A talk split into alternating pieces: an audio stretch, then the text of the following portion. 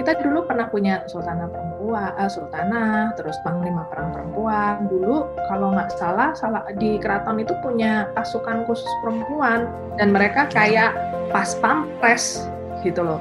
Tapi justru kenapa ke sini kayak zamannya era Kartini gitu deh yang paling jelas. Itu kan yeah. di mana perempuan itu tidak bisa sekolah, tidak bisa ini itu, gitu kan tapi ya mungkin ya itu part of jadi ini um, perempuan dijadikan second class citizen tuh ya mungkin jadi itu wacananya. Jadi kalau gitu yang bisa kita perbuat saat ini mungkin kita perlu aware bahwa masalah ini masih ada ya. Disadari atau nggak disadari? Se. ini soalnya kalau ini ini kalau kalau nggak ditahan-tahan emosi nih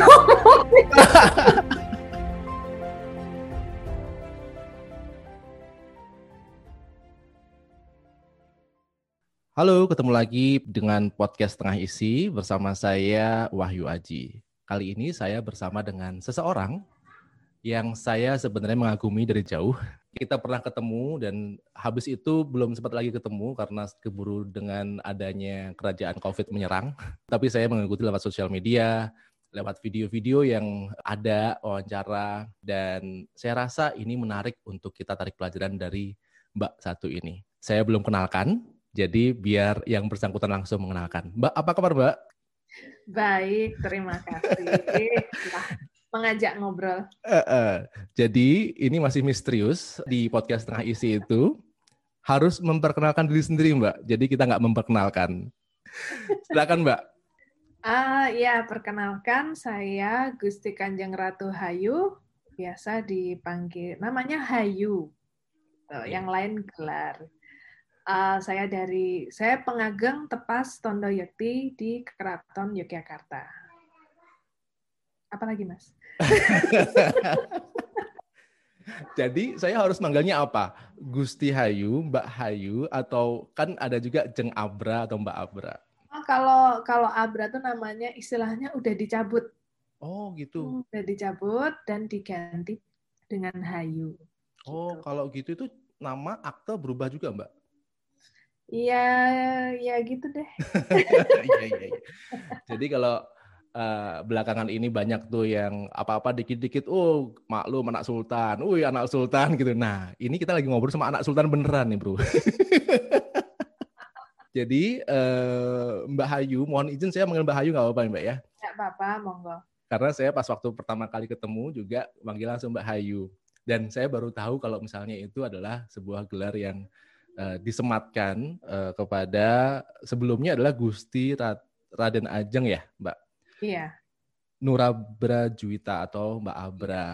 Jadi karena di keraton itu selalu ada apa apa Mbak level-level gitu sehingga ketika mau menikah ya terus digelarkan atau gimana Mbak? Uh, itu lebih kayak ini sih. Jadi kalau dulu itu kan pelajaran sejarah gitu kan harus ya. ngapalin misalnya nama kecilnya Sultan Agung setelah bertahta setelah ini dulu kan yang astaga ini banyak banget sih namanya, tapi ya ternyata I'm part of that system. Oh ya? Emang nggak nyadar Jadi, dulu? uh, waktu itu kan masih pelajaran kayak gitu kan masih SD belum kepikiran kalau nikah akan ganti nama. Oh. Jadi kalau di Jawa itu kan itu kayak apa sih uh, perlambang apa ya? Ya memulai hidup baru sih hmm. jadinya uh, uh, stage of um, ya sudah memasuki different stage in life intinya gitu. Uh, iya iya iya iya iya. Jadi Mbak Abra ini adalah putri keempat dari ya. Sri Sultan Hamengkubuwono ke-10 uh, dari lima bersaudari. Jadi saya ketemu dua kali dengan Mbak Hayu ini, dua-duanya di Jogja. Uh, yang pertama itu ada Kementerian PMK ya, ada oh. event gitu dan saya langsung ingat Mbak Hayu itu kesasar ke tempat event, kesasar di kerajaannya sendiri. gitu. Mungkin kita, saya pendengar itu membayangkan kalau kerajaan itu kayak kerajaan Inggris kali ya Mbak ya. Jadi kalau misalnya ada putri datang itu harus ada pengawal dayang-dayang gitu. Eh enggak ini Mbak Hayu celuk celuk celuk celuk gitu kan. pakai celana. ya kucel pula iya, gitu kan. Gitu. Tapi nggak salah dong kami membayangkan putri keraton itu seperti itu Mbak. Iya, banyak juga sih aku dikatain apa sih merusak uh, imajinasinya akan seorang putri raja. pernah uh, anak apa tingku pernah ngomong gitu. Oh gitu. tapi tapi ada nggak sih apa uh, martabat tertentu yang harus dijaga uh, sehingga penampilan seorang putri keraton itu harus dijaga? Uh, yang suka, yang sering mengeluh itu ibu sebenarnya. Jadi kalau kami berlima ini kan apa ya ya dandan seadanya lah gitu. Kita nggak nggak telaten yang setiap acara dandan gitu. Um, it's menurutku sih it's, it's a, males aja gitu kan. Cuma kalau ibu kan memang ya kita itu sebagai public figure apalagi kalau perempuan itu pasti yang disorot adalah penampilan. That's the reality of life gitu loh. Oh. Jadi kadang ibu tuh astaga anak-anak, mau ya bajunya tuh yang lebih rapi, kadang begitu. Kita yang oh salah ya, ya bentar ganti. Ini ketoke wedok kan nakal kabeh Mbak ya. Iya, jadi sampai ini pada tua-tua segini nih masih kalau mau ada acara yang beramai-ramai kita absen dulu satu-satu, Bu. Gini udah oke, okay, Bu makanya saya pada apa dandan tuh seadanya. Kakakku yang paling pertama aja jarang-jarang pakai lipstick gitu kan. Hmm. nah hmm. jadi ya ya gitu. Makanya kita punya podcast audio only kan? Ya ya ya oh iya iya iya iya. Aku juga ngikutin tuh yang podcast semua putri keraton kan? Iya kita berlima. Adik saya sih ayolah ada videonya. Enggak yang empat enggak males Nanti kapan-kapan kita kolaborasi podcastnya Putri Kelaton dan podcast Tengah Isi. nah, pertemuan kedua saya masih ingat waktu itu di UGM kita diundang hmm. uh, kayak pemimpin-pemimpin mahasiswa kayak gitu loh. Yeah. Ya. Uh, yang saya ingat adalah kita sempat saling berargumentasi, bukan beradu argumentasi tapi saling menguatkan sebenarnya. Karena uh, Mbak Hayu ini kayaknya uh, sangat gigih dalam mengkampanyekan tanpa diskriminasi terhadap perempuan. Ya dong. Emang masih ada diskriminasi terhadap perempuan, Mbak, ah, zaman sekarang? Lah, Mas. Iya? Iya. Uh, uh. Saat disadari ataupun tidak itu selalu ada lah. Hmm. Nah itu dia yang yang kadang tuh bukannya yang laki bermaksud buruk enggak, tapi kadang nggak nyadar kalau itu tuh diskriminasi.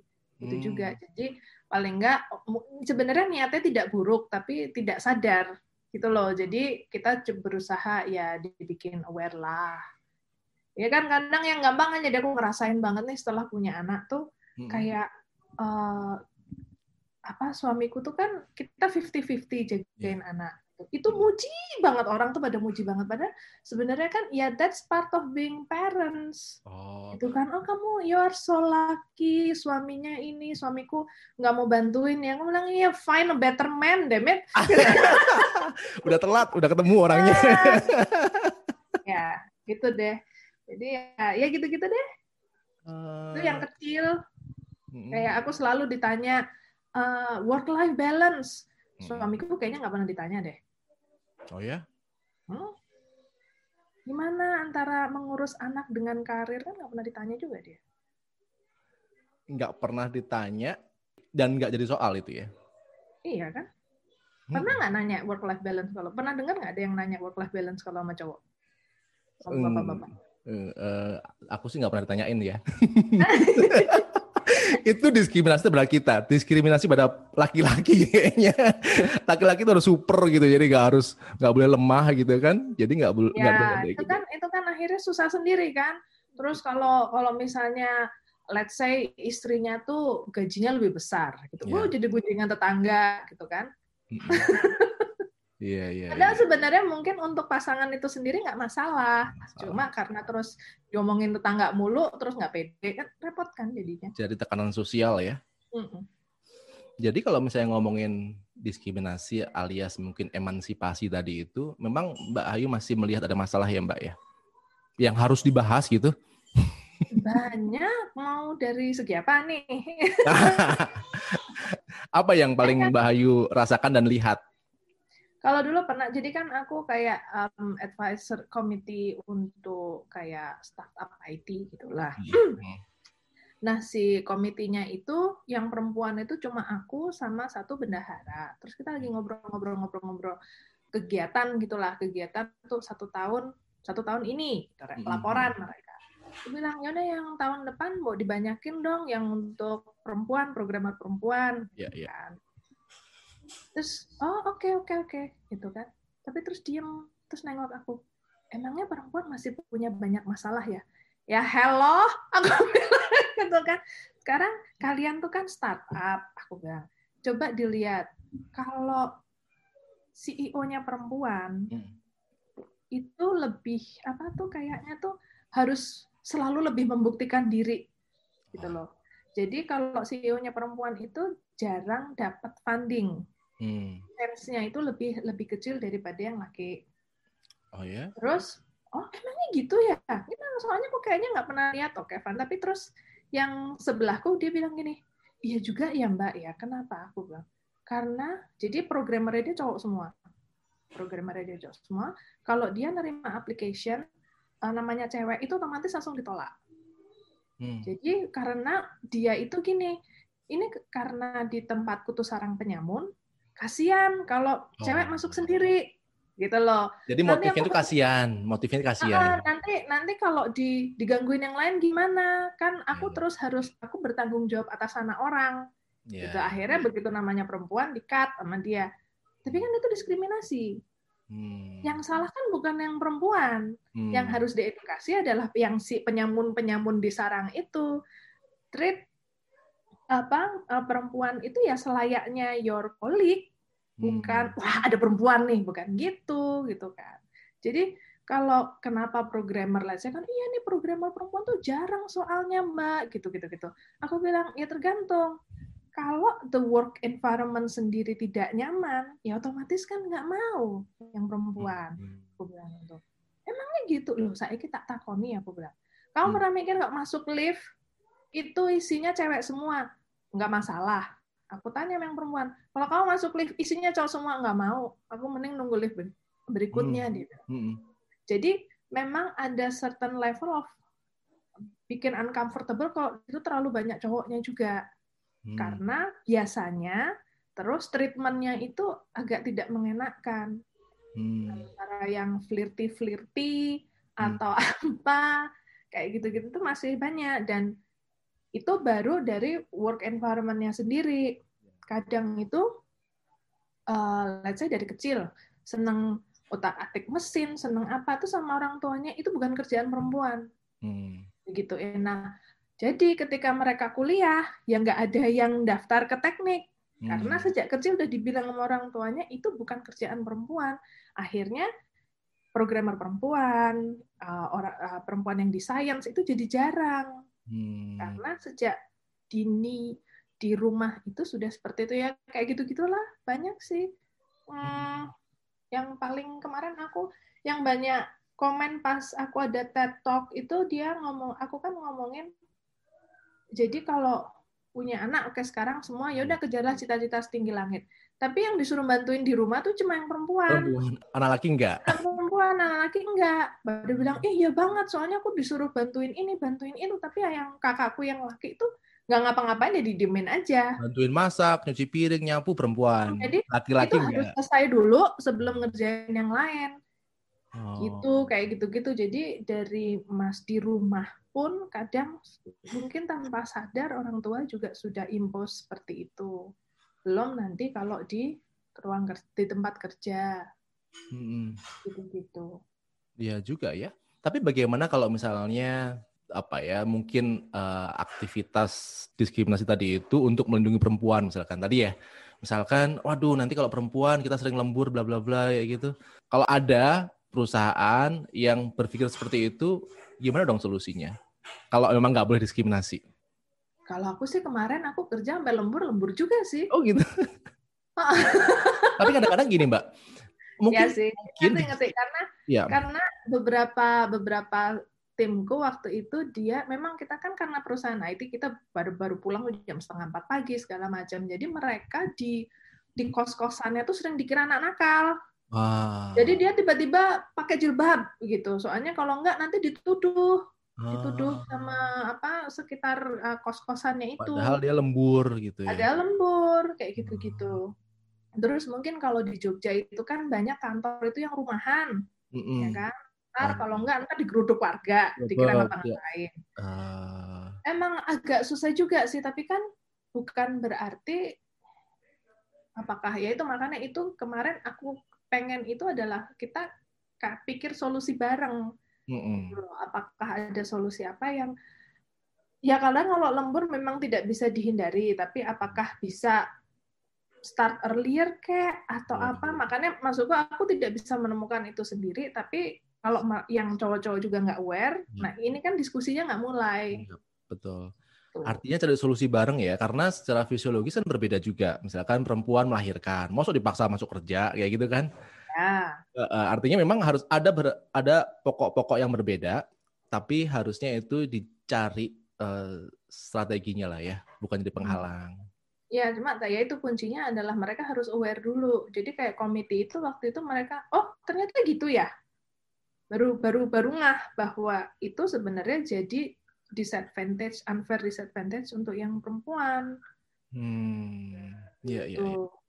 Saya sih sering sih Mbak ada di dalam satu forum yang saya nggak pernah mikirin uh, seseorang dari gendernya sih. Artinya hmm. kalau dia bisa apa ya udah ayo jalan bareng gitu kan. Tapi memang saya sering kali terjebak pada situasi bahwa ternyata misalkan dalam satu forum gitu kita diundang sebagai tim ahli, loh semua cowok semua saya nggak tahu apakah panitia itu sadar atau nggak sadar.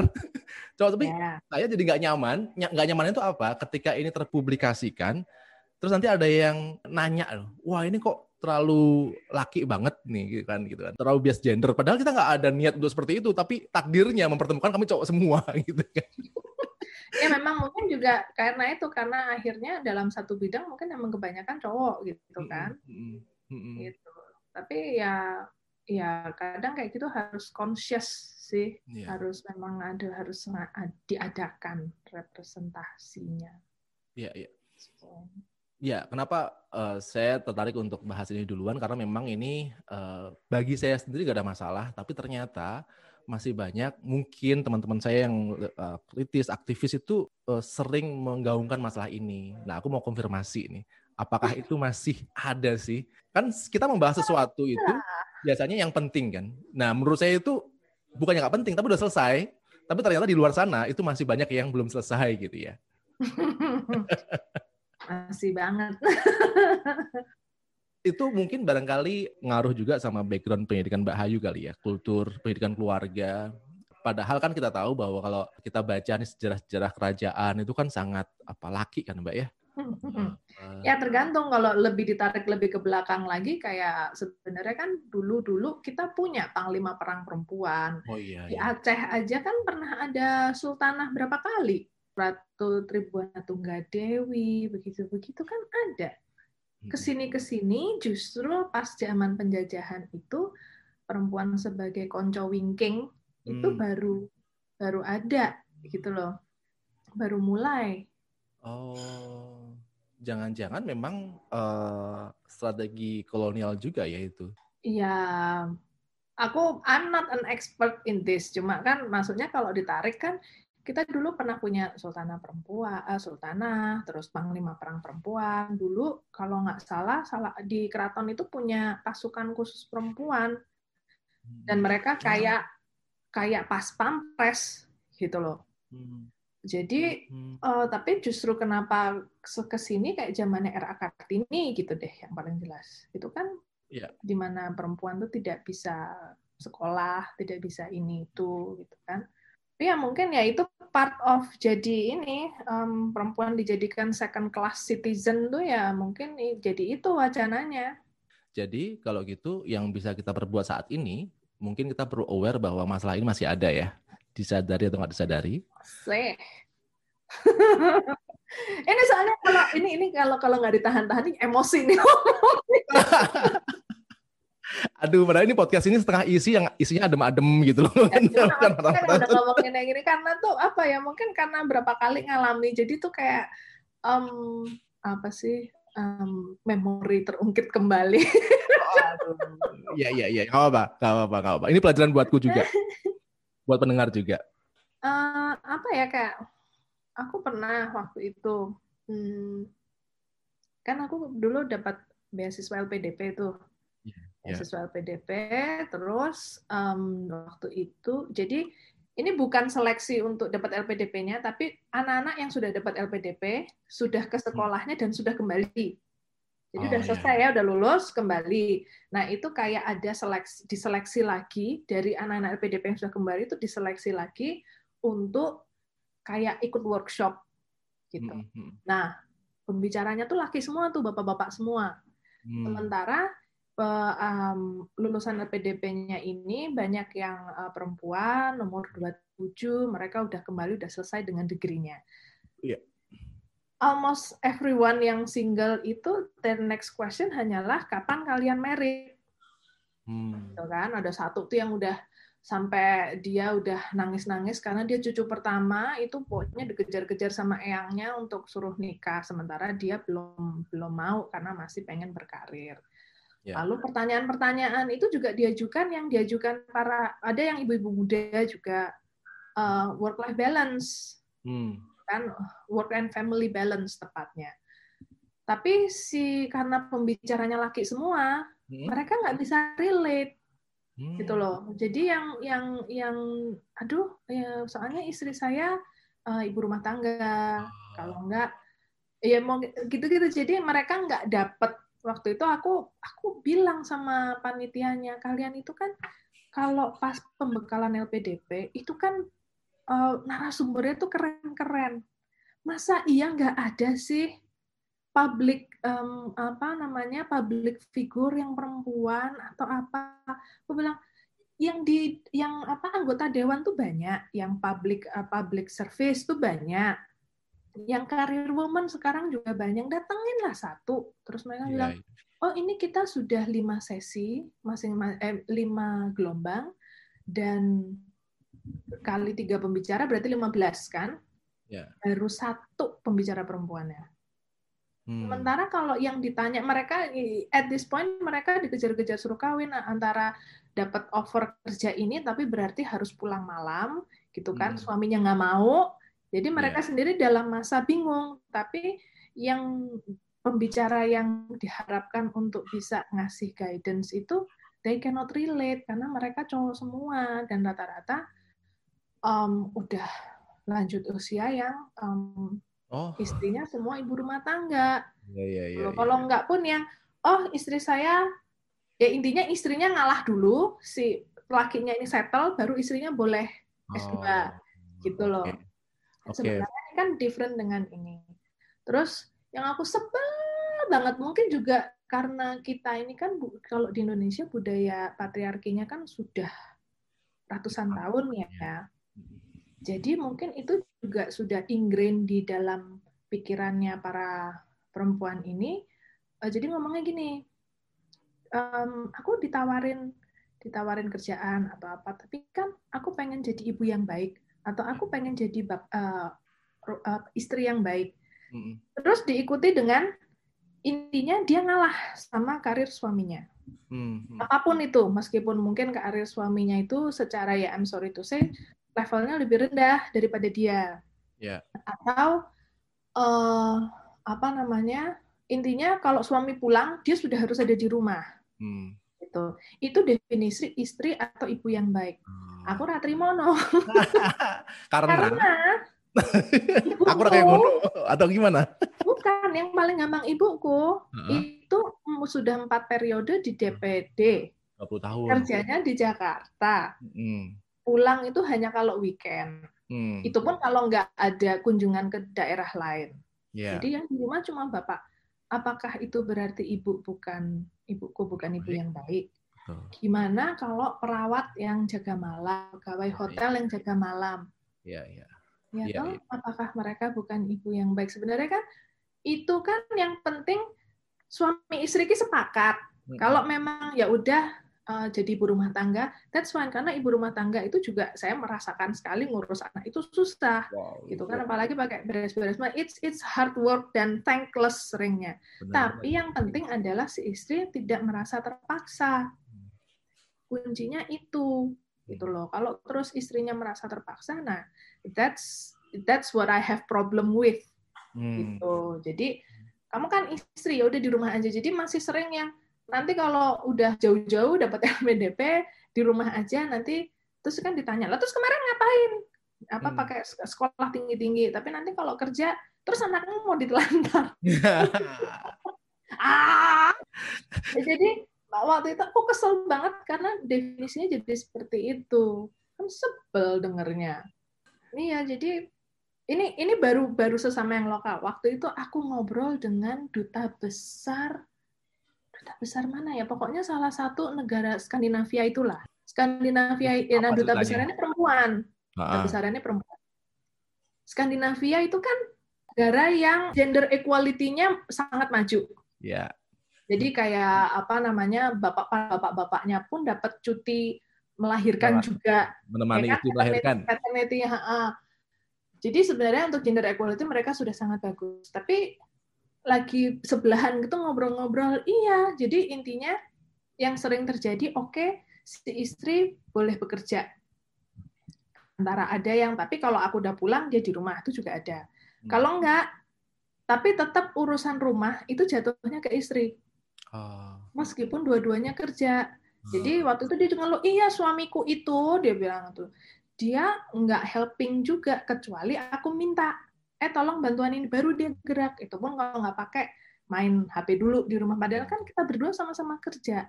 Gitu. Hmm. Gitu. Jadi kan yang suka dilupakan tuh ada kerja, ada rumah.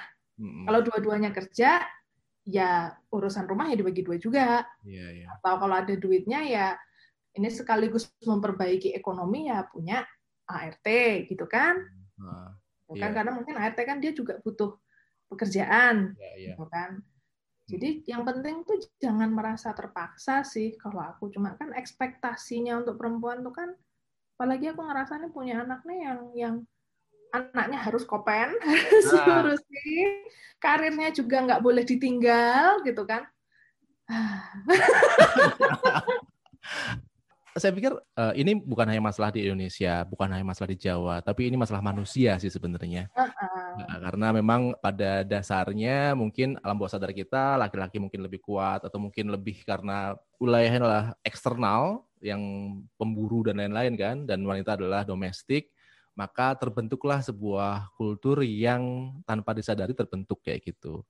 Hmm. Padahal saat ini banyak eh, wilayah-wilayah yang memang kita butuh perempuan. Aku juga ngerasa kalau misalnya ada pemimpin atau mungkin di organisasi itu ada perempuan itu memang sentuhannya ada yang berbeda juga dan itu kita perlu dalam dunia yang perlu bukan work life balance sih, dunia yang perlu lebih seimbang dan berwarna ini, ya. kita butuh warna-warna yang memang banyak alternatif. Dan itu kalau lanang kabeh itu biasanya ya pendekatannya gitu. Walaupun menurut saya sih sering kali nggak nggak diperhitungkan soal gender tadi itu ya sekali lagi ya. Cuman memang kayaknya itu harus kita jadi aware bersama, mau jadi panitia, bikin acara atau apa, barangkali kita perlu memikirkan bahwa kita perlu sudut pandang dari uh, apa mungkin gender yang berbeda. Bukan karena gendernya, tapi karena gender itu ngaruh ke pengalaman yang di belakangnya gitu kan. Ya. Kalau suruh laki-laki, bapak-bapak suruh ngomong tentang bagaimana wanita untuk bisa work life balance, ya mungkin susah juga kali ya. Akhirnya dia nggak punya pengalaman itu gitu. Tapi ini masalahnya begini, kalau misalnya kayak let's say kekerasan dalam rumah tangga gitu kan, atau mungkin work life balance itu. Kalau bapak-bapaknya itu yang modelnya memang masih uh, apa namanya? jenis hmm. akan lebih efektif kalau yang ngomongin itu sesama laki-laki. Oh iya, iya. iya. Kalau yang perempuan-perempuan kayak misalnya KDRT segala macam, kita udah tahu Yeah, iya. Cuma yeah. nggak dianggap aja sama yang laki kan intinya kan gitu. Betul, masa betul. iya sih kita udah digebuk? Aku aku waktu itu analoginya gini, masa iya sih kita udah digebukin di rumah gitu kan di digebukin di rumah masih kita yang harus nyari solusinya. Ini kan men's problem yang pelakunya gitu kan ya mereka lah yang suruh cari solusi. Masa kita udah digebukin masih nyari solusi juga? Jadi punya kepikiran nih Mbak. Tadi kan memang KDRT itu kan sering kali memang laki-laki terhadap perempuan atau perempuan jadi korbannya. Ya. Walaupun dalam 0, sekian persen ada laki-laki juga jadi korban ya. perempuan gitu kan. Aku mau tanya nih, kalau ada laki-laki takut istri, itu kan banyak ya, laki-laki takut istri. Menurut Mbak Ayu gimana tuh, laki-laki takut istri? Dari perspektif uh, perempuan takut istri kayak gimana sih? Ah, uh, tergantung, tergantung sih. Waktu. Enggak, aku di rumah soalnya. Di rumah oh. ada kerombyang gitu. Nah, kadang kadang soalnya kalau definisi dia bantuin istri di rumah itu suka di suka diejek juga takut istri. Padahal ya sebenarnya suaminya doing his part, yeah. um, take care of rumah gitu kan. Tapi memang ada juga kan yang uh, modelnya perempuannya tuh sangat dominan dan yeah. akhirnya ya situasinya berbalik. Jadi hmm. ya tapi biar bagaimanapun itu kategorinya tetap abuse jadinya kalau ada abuse ya. Ya, Jadi ya. maksudnya memang memang uh, selama ini yang dikategorikan abuse itu mayoritas memang laki, tapi memang tidak tertutup kemungkinan untuk pelakunya perempuan ya. Tapi tetap aja itu abuse. Jadi kalau misalnya uh, you need help, get help. Cuma kan kadang stigmanya sekitar itu nanti yang terus laki, halah ngono wae karo sama istrinya kok takut. Kan kan gitu. Jadi kayak sisi abuse-nya padahal si laki ini di abuse sama istrinya gitu mungkin eh, benar-benar sampai fisik itu kan juga ada aku juga punya temen cowok yang suka dilemparin piring sama mantannya waktu itu masih pacaran aku sampai you need to get help man. Cuma dia sendiri merasa kalau kalau apa mencari pertolongan itu kayak dia tuh lemah. Yeah. gitu loh. Lah terus kepi itu kan. Yang perempuan juga kan kadang kalau ini kan masalah keluarga, ini kan aib keluarga, jadi ya harus dikip di keluarga aja. Hello, iya nek kamu survive, nek enggak. ya kan, kadang kan memang rumah itu bukan tempat teraman. Jadi anything, if it's abuse, get help or get out of that situation. Yeah. Baik itu perempuan ataupun laki. Betul, betul. Artinya, Not justifiable. Iya, iya. Abuse itu bisa terjadi pada siapa pun. Diskriminasi itu bisa terjadi pada siapa pun juga gitu kan. Iya. Kalau diskriminasi untuk laki kan sebenarnya juga ada kan kadang ada yang cerai. Hmm. Ya toh, otomatis biasanya kan kalau cerai rata-rata anak itu ikut ibu. Ya. Padahal mungkin si ibu ini yang abusive sama anaknya atau Betul. si bapaknya lebih perhatian itu kan juga ada. Betul. Tapi karena stereotip itu akhirnya terjadi diskriminasi kan laki juga yang rugi. Iya, iya, iya, iya. Juga kan?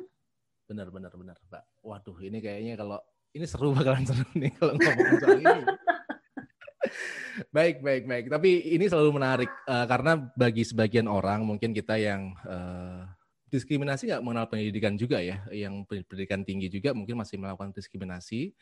Uh, mungkin karena saya sendiri nggak merasakan itu dan nggak dibiasakan untuk seperti itu sehingga kayaknya nggak bermasalah gitu. Tapi ternyata memang itu masih ada soal sehingga kita kayaknya perlu aware terus bahwa ini masih ada sehingga kalau misalnya membuat sesuatu sebaiknya memang uh, perspektif antara laki dan perempuan karena dunia ini isinya itu kan.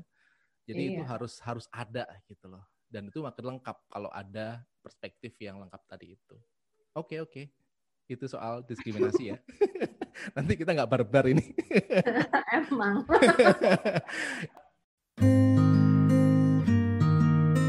Itulah tadi perbincangan kita dengan Gusti Kanjeng Ratu Hayu atau saya sering kali memanggil beliau dengan Mbak Hayu.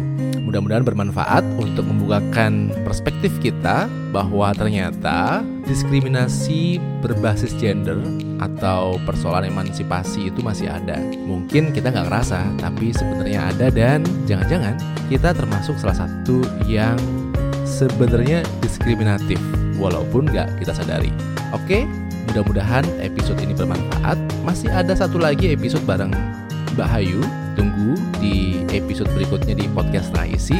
Nanti kami akan share lagi infonya di Instagram at podcast.setengahisi. Apabila episode ini dirasa bermanfaat, kami akan sangat berterima kasih kalau Anda mau menyebarkan atau merekomendasikan ke teman-teman yang lainnya. Terima kasih banyak, sekali lagi, dan salam.